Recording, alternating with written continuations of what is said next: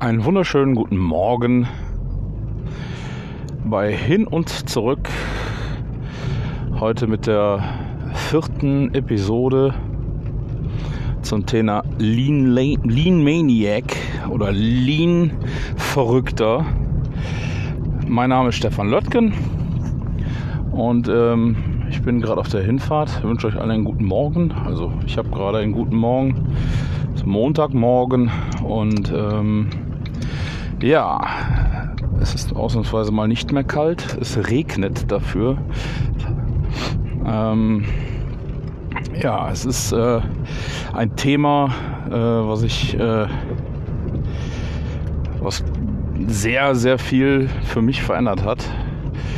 Äh, denn es gibt natürlich, ähm, was das Thema Lean angeht, oder dieses Lean, Lean Production, Lean Management, Lean Office, Lean, Lean, Lean, Lean, Lean, äh, gibt es halt tausend Punkte, die oder tausend Gesichter, wie ich das schon mal gesagt habe. Ne? Es gibt also unheimlich viele, ähm, ja, ich will nicht sagen Ideologien, aber es gibt halt unheimlich viele Standpunkte, die man in dem Zusammenhang vertreten kann. Und ähm, ich habe äh, ja das große Glück, dass ich äh, relativ schnell den Kontakt zu Paul Akers und äh, seinem Two-Second Lean-Netzwerk äh, erschließen konnte, mich dort äh, einnetzen konnte, äh, was eine Irrsinnsbereicherung für mich äh, gewesen ist. Gerade am Anfang, als wir äh, mit dem Thema gestartet sind und ich eigentlich so überhaupt gar keinen richtigen Ansatzpunkt hatte. Ja, das geht ja im Endeffekt darum, wenn ich jetzt in einem Unternehmen wo das Thema vorher überhaupt gar nicht auf den Tisch gekommen ist, ähm, ich dann halt damit beginne, mit, mit welchen Mitteln und welchen Wegen kann ich das am besten machen. Und ähm, da gibt es natürlich dann äh, die Möglichkeit, das von oben herunter äh, zu delegieren und Leute anzuweisen, sie müssen jetzt unbedingt dies und jenes tun und äh, das dann auch entsprechend mit verschiedensten Mitteln irgendwie zu befeuern, ob das jetzt Bonis sind, ob das Belohnungen sind, ob das was auch immer ist. Aber ähm, das ist natürlich nicht der Weg oder nicht die Möglichkeit, die du hast, wenn du äh, als Mitarbeiter oder als Kollege dann da im, in deinem Bereich tätig bist. Ich hatte jetzt natürlich den Vorteil, dass ich da ähm, schon auch in dem Bereich Verantwortung hatte. Das heißt also die Zimmerei, das, die, der Ab- und Halle äh, war im Endeffekt schon so, dass ich dort äh, ja, den, den Ansatz hatte, dass ich da halt als Teamführer oder Teamleader oder wie auch immer man es nennen möchte, Schichtführer, ich ähm, schon auch Entscheidungen treffen konnte. Und ich natürlich jetzt auch wusste, dass mein, mein, die Geschäftsleitung dahinter steht und dass halt auch alles äh, gewünscht ist. Aber trotz alledem willst du es natürlich, gerade wenn du so ein, eine Bauchlandung wie ich kurz vorher gemacht hast, willst du dann natürlich auch das Thema richtig anpacken. Und naja, und dann gibt es natürlich sehr viel, sag ich mal, relativ komplizierte Ansätze ähm, im Web. Man kann sich dann da, oder vor allen Dingen als zu der Zeit, als ich dann 2017 oder 2016 damit gestartet bin, gab es halt unheimlich, ja, es gab halt deutsche Videos zu dem Thema, gab es ein paar Vorträge, äh, verschiedene, sag ich mal, Plattformen, die halt das letztlich dann auch äh, beraten und gecoacht haben und dann gab es halt eine Sache, da bin ich halt einfach bei der ganzen Suche dann nach dem Thema Lean nicht drum herum gekommen. Das war halt in äh, Two Second Lean. Worüber ich auf jeden Fall, also worauf ich auch später in einer anderen Episode auf jeden Fall nochmal ähm, detaillierter eingehen möchte. Ähm, aber da ist es grundsätzlich so, dass das äh, Credo der Two Second Lean ähm, Gedanken, des Two-Second Lean-Gedankens von Paul Akers halt der ist, dass man sagt, es ist, muss einfach sein und es muss wirklich gut, gut verständlich sein und dann halt eben einen wichtigen Aspekt. Ähm, versuche immer von dir selber weg zu verbessern. Das heißt also, du musst bei dir selbst anfangen, eine Verbesserung umzusetzen und dann kannst du von dir weg, sage ich mal, äh, die Dinge optimieren. Auf keinen Fall erst bei anderen anfangen, weil ähm, dir dann einmal die Glaubwürdigkeit fehlt und zum anderen es halt auch natürlich sehr einfach ist, ne, zu sagen, ja, ihr müsst alle besser werden, man aber selber mit sich quasi nicht im Reinen ist. Ja, das ist ja mit, mit vielen anderen Dingen auch. Naja, auf jeden Fall ist dieses äh, von sich selber weg verbessern, das ist sicherlich ein äh, sehr wichtiger Aspekt. Ähm, dann ist es natürlich so, dass man sagen kann, also ändere, was dich nervt. Das ist sicherlich ein Kernsatz ähm, oder auch eine Kernansatz, einer der Kernansätze in dieser ganzen Geschichte.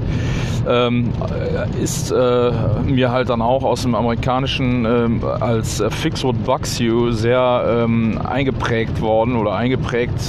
Ich habe es mir halt selbst sehr eingeprägt, weil es halt immer wieder auftaucht. Also immer wieder an der Punkt, wenn du etwas hast, was, du, was dich nervt, dann ändere es nimm dir die Zeit, das zu ändern. Hol dir die Zeit, äh, ne, besag hier, ich brauche die Zeit, um das in Ordnung zu bringen, weil dann haben wir die und die Verbesserungen. Und das äh, sicherlich auch ein äh, Ding, was halt die ganze Sache einfacher macht.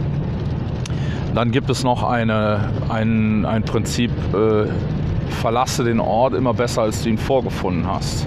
Leave it better than you found it. Auch so eine amerikanische Redensweise oder auch aus diesem Ansatz heraus, wenn du das machst, wenn du den Ort quasi immer ein bisschen, also wenn du dann vor allen Dingen noch selbst von deinem Podest heruntersteigst und an einen Ort kommst, zum Beispiel an eine öffentliche Toilette und irgendjemand hat, das ist natürlich auch sehr krass, aber es ist das gleiche Spiel, auch wenn du in der, in der Werkshalle oder zu Hause irgendwo hinkommst und es hat jemand zum Beispiel vergessen, den Müll in die, richtig in die Mülltonne reinzulegen. Ja, meine Güte, dann spring über deinen Schatten und mach das halt einfach gerade.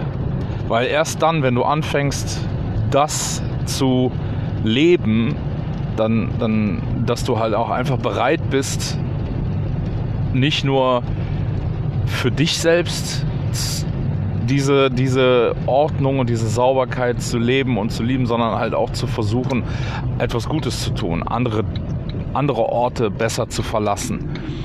Ja, und das kann halt auch sein, ne? ich habe das auch schon oft gehabt, dass dann, weiß ich nicht, dann auf der Toilette hat man das schon mal öfter, da liegen dann im, im Waschraum an dem, am Waschbecken die ganzen Papiere alle vor dem, vor dem Papiereimer.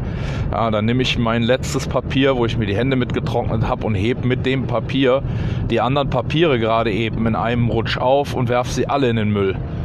Damit ist der Müll einmal vom Boden sauber, es ist ordentlich und ich habe einen Ort besser verlassen, als ich ihn vorgefunden habe.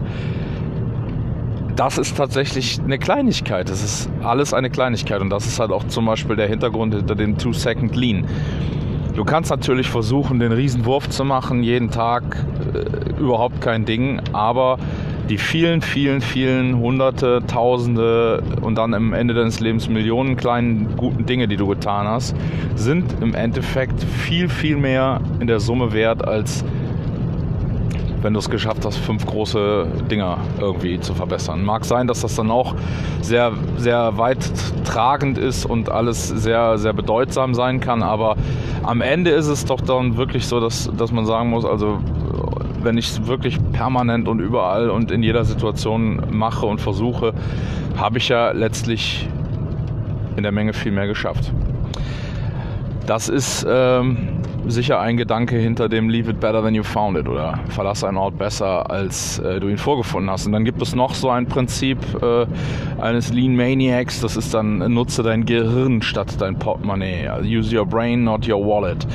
Ähm, auch da muss man ganz klar sagen, das ist natürlich auch ein Gedanke, der schon bei Toyota äh, gelebt wird und dort auch schon wirklich äh, ja, einfach den, den Kern bildet äh, in, in vielen Denkweisen. Denn es ist so, wenn du denkst, also man kann natürlich sein, den, die Bequemlichkeit in Kauf nehmen oder man kann halt sagen, ich, ich bin so bequem und nimm einfach jetzt mein Portemonnaie, weil da ist das Geld drin und dann löse ich mein Problem mit Geld. Kann man alles machen ändert aber dann letzten Endes äh, oder führt halt oft dazu, dass man selbst halt überhaupt gar nicht mehr äh, in der Lage ist irgendwann, weil man es überhaupt nicht mehr weil man gar nicht im Training ist, Probleme zu lösen, sie halt mit eigenem Denken zu lösen. Und ich glaube, dass das einfach eine, äh, eine ganz wichtige Eigenschaft ist. Ähm, denn ich sehe viele Leute, die im Bereich, äh, oder ich habe auch schon einige kennengelernt, die im Bereich Lean zugange sind, die sich dann an Methoden entlanghangeln, die dann wirklich die Methoden, die es gibt, äh, alle perfekt beherrschen und, und äh, aber überhaupt gar nicht das auf sich selbst oder auf ihr eigenes äh, tägliches Handeln projizieren. Also die dann im Endeffekt diesen Gedanken, ne, denk lieber nach und nutz nicht für alles dein Geld, den, den haben die überhaupt gar nicht drauf, weil sie auch im unternehmerischen Sinne, also im privaten kann man das ja halten, wie man möchte, aber im unternehmerischen Sinne ist es tatsächlich so, dass das Geld das Geld des Kunden ist. Also der Kunde ist derjenige, der die Kohle hat und der das Geld bringt und nicht ähm, der Mitarbeiter oder der Geschäftsführer um da vielleicht auch eine schöne Geschichte mal aus dieser, ähm, es ist eine sehr nette Geschichte, die mir ein guter Mentor von mir und ein guter äh, Lean Maniac, äh, ein, ein, äh, hat mir die Geschichte äh, relativ am Anfang erzählt und zwar ist es, ähm, was, wann fängt, wenn du morgens vor dem Spiegel stehst, der Wertschöpfungsprozess an? Also wann fängst du an, einen Wert vom Zähneputzen zu haben. Wenn du den Schrank öffnest oder wenn du den Becher mit deiner Zahnbürste und der Zahnpasta aus dem Schrank nimmst, fängt das dann schon an? Eigentlich nicht. Fängt der Moment der Wertschöpfung dann an, wenn du die Zahnpasta auf deine Zahnbürste drückst? Eigentlich nicht. Erst dann, in dem Moment, wo die Zahnbürste mit der Zahnpasta auf deine Zähne trifft und du anfängst zu schrubben, dann befängst du an, Wertschöpfung zu betreiben für dich selbst. Und so ist es natürlich auch für den Kunden. Das heißt, du musst im Endeffekt all die Dinge, die geschehen bis zu dem Moment, wo du Wertschöpfung für den Kunden betreibst, die musst du versuchen, so gering wie möglich zu halten. Wenn es irgendwie geht, sie sogar zu vermeiden. Und genau das ist halt eben dieser äh, Grundgedanke. Und dafür ist es natürlich ganz wichtig, dass man sich Punkt 1 äh, in der Lage ist, sich in die Schuhe seiner Kunden zu stellen. Das bedeutet, dass man wirklich weiß, was die Kunden wollen. Viele Menschen oder auch viele, äh, sag ich mal, äh, viele Unternehmen denken, dass sie wüssten, was ihre Kunden wollen. Ja, aber das ist das äh, annehmen und vermuten. Das ist ebenfalls eine, eine schreckliche Angewohnheit, die man sich äh, im Unternehmerischen angewohnt hat und das ist äh, ganz schlimm. Aber auch im, im Alltag, also das ist eine Angewohnheit, die man sich selbst, weil es ist bequem. Ja, es ist viel bequemer anzunehmen und zu vermuten, als zu fragen und der Sache auf den Grund zu gehen. Und wenn man an dem Punkt angekommen ist, wo man es geschafft hat, den Kunden wirklich zu fragen, zu verstehen, den Kunden einzubinden, den Kunden in das gesamte Verfahren, in das gesamte Projekt, in das gesamte, in die Prozesse zu integrieren und ihn immer wieder hinterfragt, immer wieder abholt, immer wieder nachhakt und auch jeden Kunden individuell abholt und hinterfragt. Das kann man natürlich ne, in unserem Falle, wenn wir, wenn wir eine Einzelfertigung machen, ist das natürlich ein ganz anderes Thema, als wenn ich jetzt ein Massenprodukt habe. Aber selbst bei einem Massenprodukt, umso mehr ich die individuelle Meinung habe und die auswerte und nicht mehr eine, einen, einen Schnitt schaffe und, und dann nachher die Suppe, die, die brau, graue Suppe des, der Gesamtheit mir vor Augen führe, umso eher habe ich eine Idee davon, was mein Kunde wirklich will und wofür er vor allen Dingen bereit ist, Geld zu bezahlen.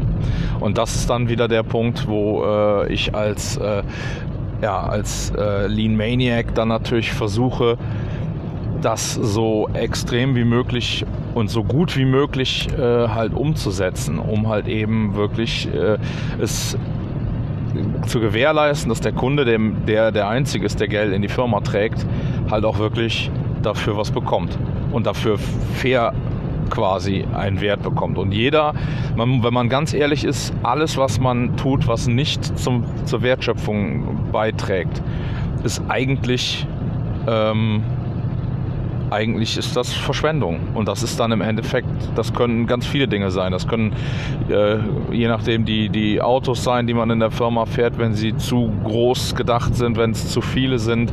Äh, jedes Gerät, was irgendwo in der Ecke rumliegt, was nicht funktioniert oder was halt eben auch äh, nicht genutzt werden kann oder nicht genutzt wird, ist äh, Verschwendung. All diese Dinge. Und äh, das gilt es halt zu vermeiden. Und äh, wenn man jetzt halt nochmal auf den Lean Maniac dann zurückkommt, so den Lean-Verrückten, dann ist es, glaube ich, in dem Falle sympathisch natürlich gemeint, denn man fängt dann natürlich auch irgendwann an, diese Dinge, diese ähm, ja, Angewohnheiten auch auf den Alltag zu übertragen. Das heißt also, man fängt das an in seinem privaten Umfeld, äh, fängt man an, diese Dinge umzusetzen und versucht halt auch einfach dort seinen Kunden zu finden, seine, seine Familie, um denen halt irgendwo ne, entgegenzukommen, um da halt eben die Dinge positiv zu beeinflussen, zu verändern und äh, auch für sich selbst. Ich beispielsweise nehme jeden Morgen eine Kaffee, einen Kaffeebecher mit ins Auto, um einen Kaffee zu trinken und habe äh, an der, am Türgriff an der Türe einen, äh, einen Aufkleber, äh, wo drauf steht Kaffeebecher Fragezeichen, weil ich diesen Kaffeebecher hundertmal im also nee, nicht hundertmal, aber genug äh, oft im Auto vergessen habe, um halt irgendwann zu sagen, boah, das nervt mich an. Ähm, ich mache da jetzt einfach einen Reminder für mich hin und dann weiß ich, wenn ich aussteige, dass ich noch gerade eben den Kaffeebecher mitnehmen muss. Damit ich nicht am nächsten Morgen, wenn ich den Kaffee dann zubereiten will, äh, erst ins Auto muss, den Kaffeebecher holen, den dann noch spülen muss und und und. Also so habe ich einfach die Dinge, äh, auch im Alltag versuche ich die halt eben so zu anzupacken und nimm das auch übertrage das auch an meine Familie. Also auch meine Familie äh, ist, was das angeht, halt so, dass sie immer wieder gute Ideen haben, die sie zu Hause umsetzen, um halt einfach unser privates Leben zu Hause einfacher zu machen.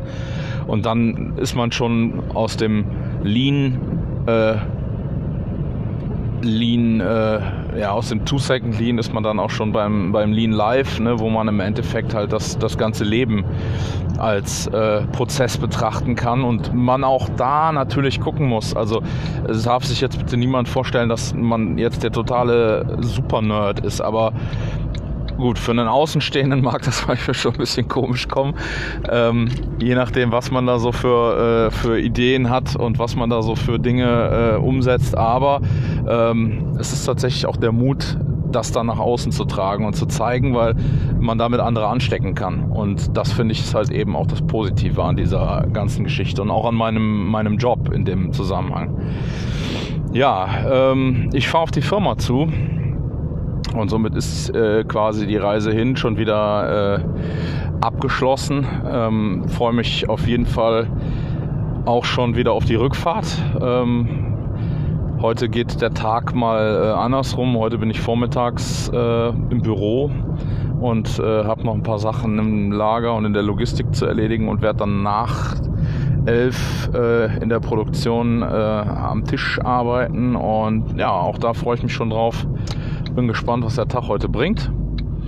Und äh, ah, da fährt gerade eine Verbesserung von uns vom Hof, unserer neuen, äh, unser neuer Materialanhänger.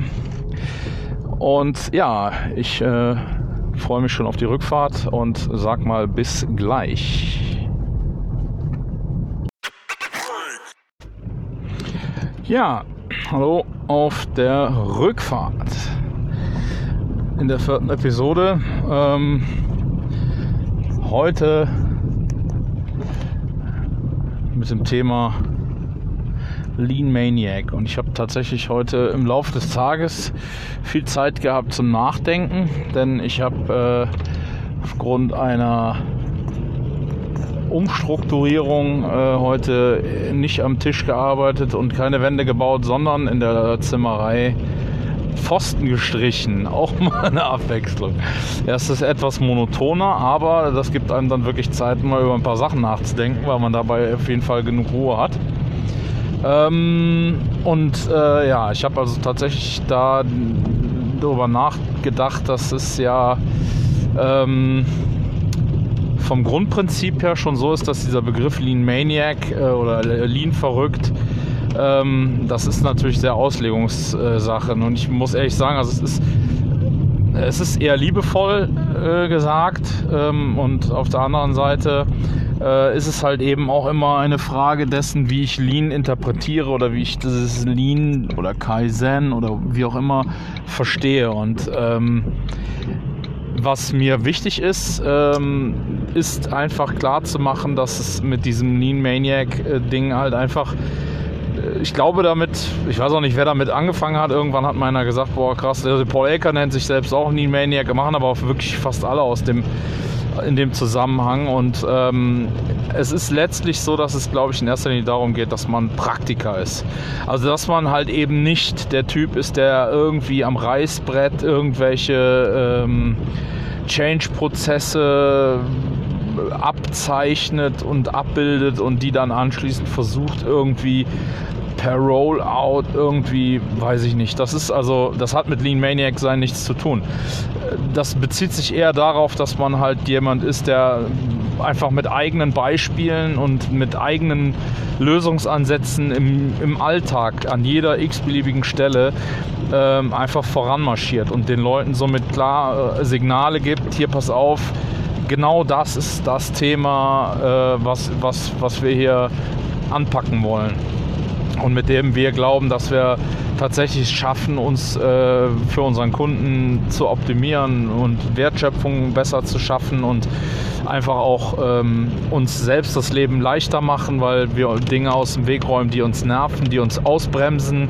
Und das Ding ist ja auch, ähm, es gibt, äh, ich habe vor ein paar Tagen ein wirklich hervorragendes Hörbuch gehört, das ich einfach auch in dem Zusammenhang wirklich äh, empfehlen möchte. Das nennt äh, sich äh, Wrong Turn von äh, Lars Vollmer, ein sehr geschätzter Denker in diesem Zusammenhang, äh, der auch ein Buch geschrieben hat, ähm, das da heißt Zurück an die Arbeit.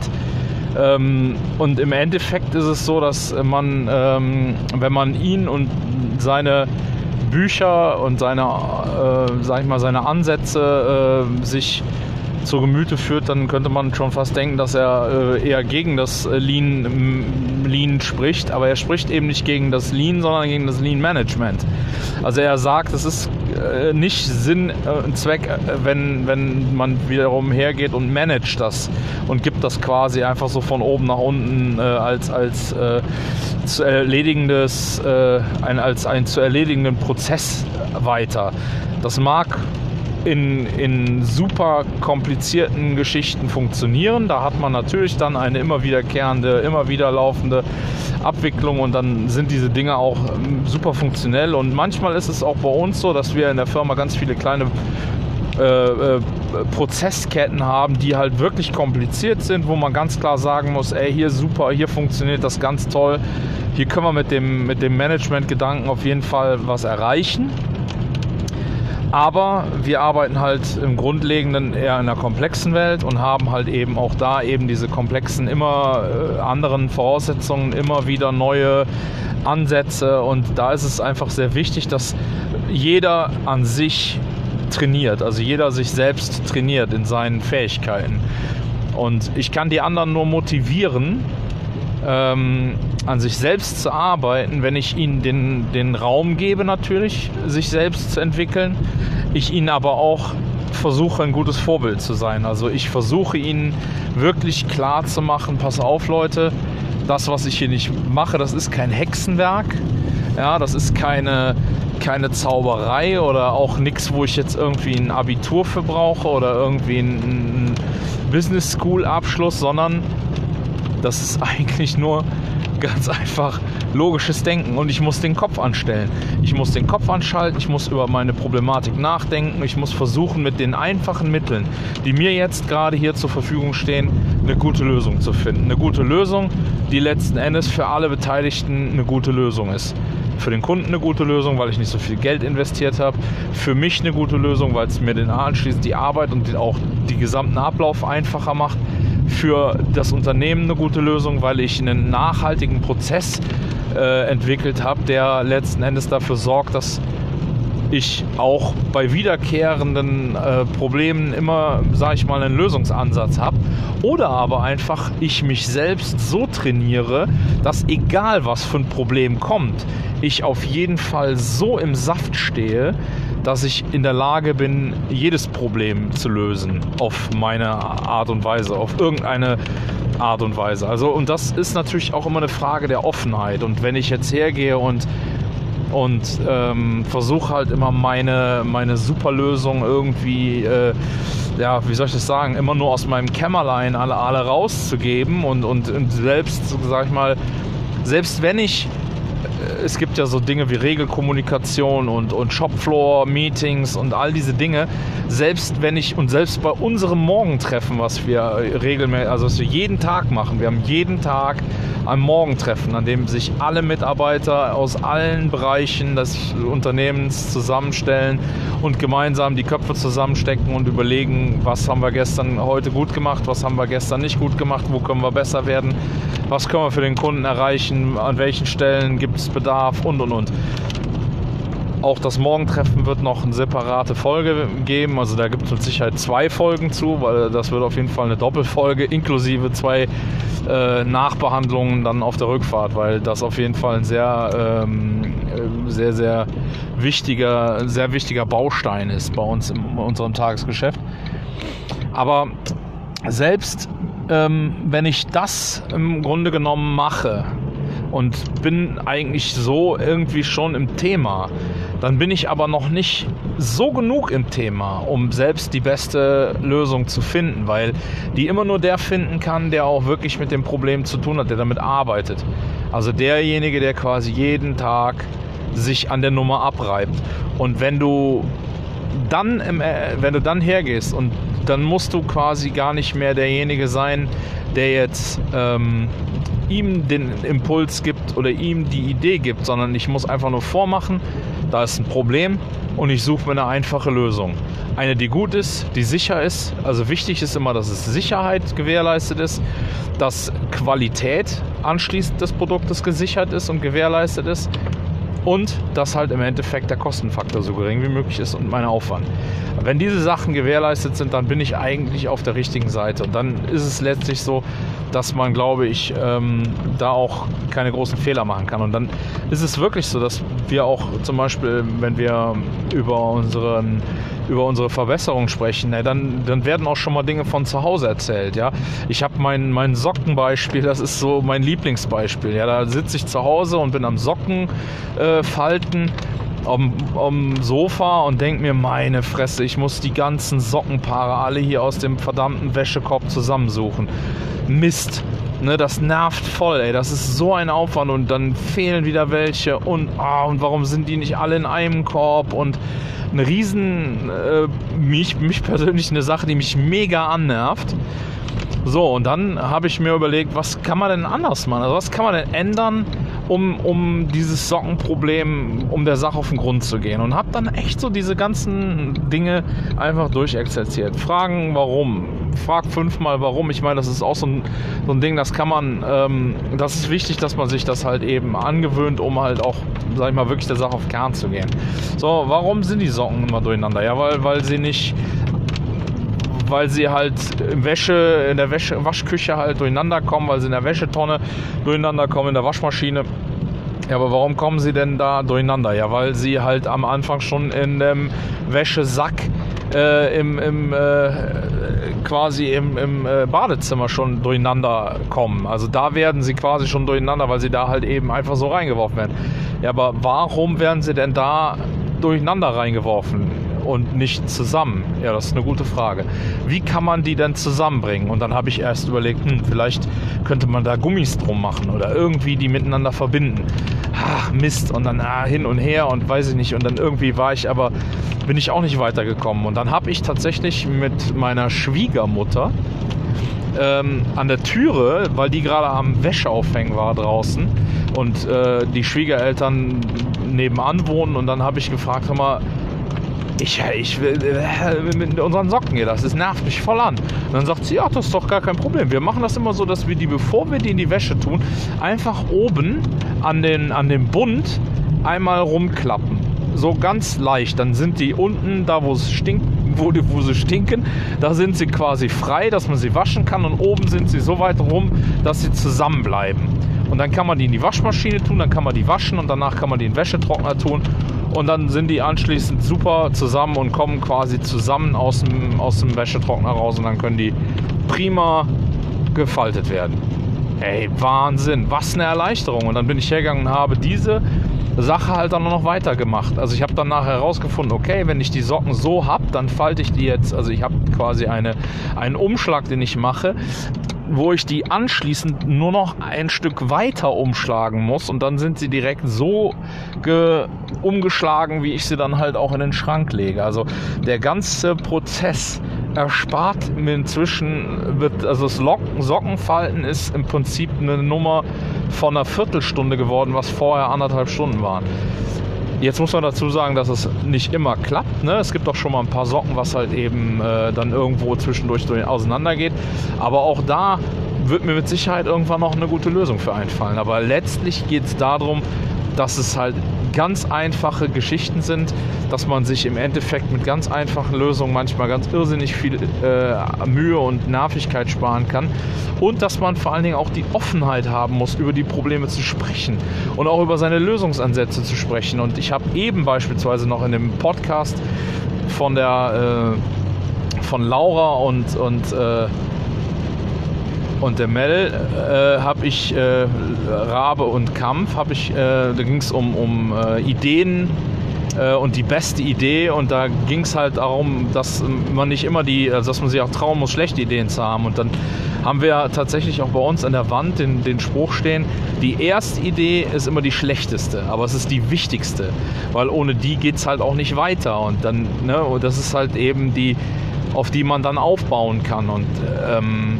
ich meine, es ist wirklich dann auch so, dass wenn wir solche, äh, sag ich mal, solche Stories, die, die bieten sich natürlich unendlich an dafür, halt auch erzählt zu werden, um dann letztlich den Leuten klarzumachen, das sind die kleinen zwei Sekunden Verbesserungen, die, wenn man davon im Jahr 1000 hat, bringen die einem ein, äh, mit einem Mega-Turbo und einem Raketenanschub vorwärts, dass man sich das überhaupt gar nicht vorstellen kann. Und das Allerbeste ist dann, ne, also über solche Dinge wird dann am Anfang geschmunzelt, wenn man sowas im Morgentreffen dann halt mitteilt, den Kollegen erzählt. Wenn dann aber der Chef selber auf einmal erzählt, dass er ne, mit seinen Kindern im, im, Kinderzimmer den Kleiderschrank ein bisschen äh, äh, aufgeräumt hat, 3S gemacht hat, dann anschließend an die einzelnen Plätze, wo die T-Shirts und das alles hinkommt, hingeschrieben hat, was da äh, so für Sachen reinkommen, damit die Kids das selber einfacher einräumen können und und und. Also wenn man einfach klar macht, pass auf, das ist nicht die Sache des einen oder des anderen, sondern das kann jeder. Und ähm, es ist wirklich so, dass man das auch mit nach Hause nehmen kann und mit nach Hause nehmen darf. Und das ist natürlich einfach auch eine geile Sache. Also wir haben zu Hause so viele Sachen schon einfach geändert, weil man vorher auch, glaube ich, immer irgendwie sich so diese Ausrede genommen hat, naja, ich habe da jetzt eigentlich gerade keine Zeit für es nervt mich an, aber ich habe da jetzt eigentlich gerade keine Zeit für. Und wenn man dann die Übung nicht hat, die Konsequenz walten zu lassen, das halt auch einfach zu machen, dann ist es natürlich ähm, auch nicht ganz einfach. Und das ist das Coole daran, wenn man äh, quasi diese, äh, diese Lean, ja, diesen Lean äh, den man auf der Arbeit trainieren kann, äh, dann halt mit nach Hause nehmen kann. Oder aber es genau andersrum zu machen, ihn auf der also ihn zu Hause zu trainieren, um dann auf der Arbeit damit glänzen zu können oder sich das Leben einfacher zu machen. Also ich glaube, das ist tatsächlich so ein Berührungspunkt äh, Work, Life, äh, wo man ähm, auf jeden Fall einen großen Nutzen für beide Seiten rausziehen kann. Und ähm, ja, ich muss sagen, dass es äh, alles in allem äh, auch so ist, dass die ähm, diese Arbeit, die ähm, ich jetzt zum Beispiel als Springer aktuell ganz viel mache, dass ich halt auch äh, konsequent immer wieder in andere Bereiche komme, mir natürlich auch immer wieder neue Spielwiesen auftun, äh, die ich äh, nutzen kann als Lean Maniac, um dann halt eben dort meine Ideen und meine äh, Dinge anzubringen. Aber ich muss auch sagen, es ist so, dass ich mir tatsächlich abgewöhnt habe, ähm, mit Ideen ähm, jemandem, also das jemandem mit einer Idee quasi auf den Pelz zu rücken. Ne? Das heißt also, wenn ich ähm, wenn es um Ideen geht, die ich an anderen Orten äh, einsetzen kann oder umsetzen kann, dann immer nur in Rücksprache mit demjenigen, der in dem Bereich arbeitet. Also ich kann ihm quasi einen Impuls geben, ich kann ihm einen Ratschlag geben, ich kann ihm meine Idee einfach schenken und sagen, du hier, schau mal, was du daraus machen kannst. Und manch oder ganz oft ist es so, dass die Kollegen dann am Anfang erst sagen, ach nee, Quatsch, so ein Unsinn, ne? ach, kann ich nicht gebrauchen.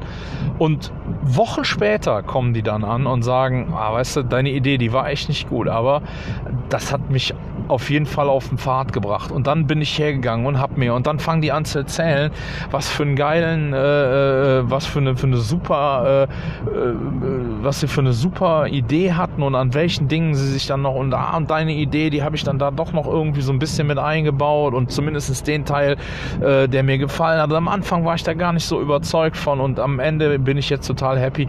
Und dann hast du es geschafft, einen anderen quasi mit dem Feuer anzustecken. Und das ist das Coole daran, ein Lean Maniac zu sein, weil man halt eben nicht äh, hergeht und, und, naja, so diese, ich sag mal, ich lese auch gerne schon mal in Fachbüchern über Lean und über äh, Prozessverbesserung und über Prozessoptimierung äh, und und und. Also das ist sicherlich alles wichtig, wenn es ums Handwerkzeug geht, aber wenn es um die um die Überzeugung geht und auch um die Ideen und um das andere Menschen äh, anzustecken, dann ist es, glaube ich, echt äh, wichtig, dass man selbst dafür brennt und Leidenschaft hat.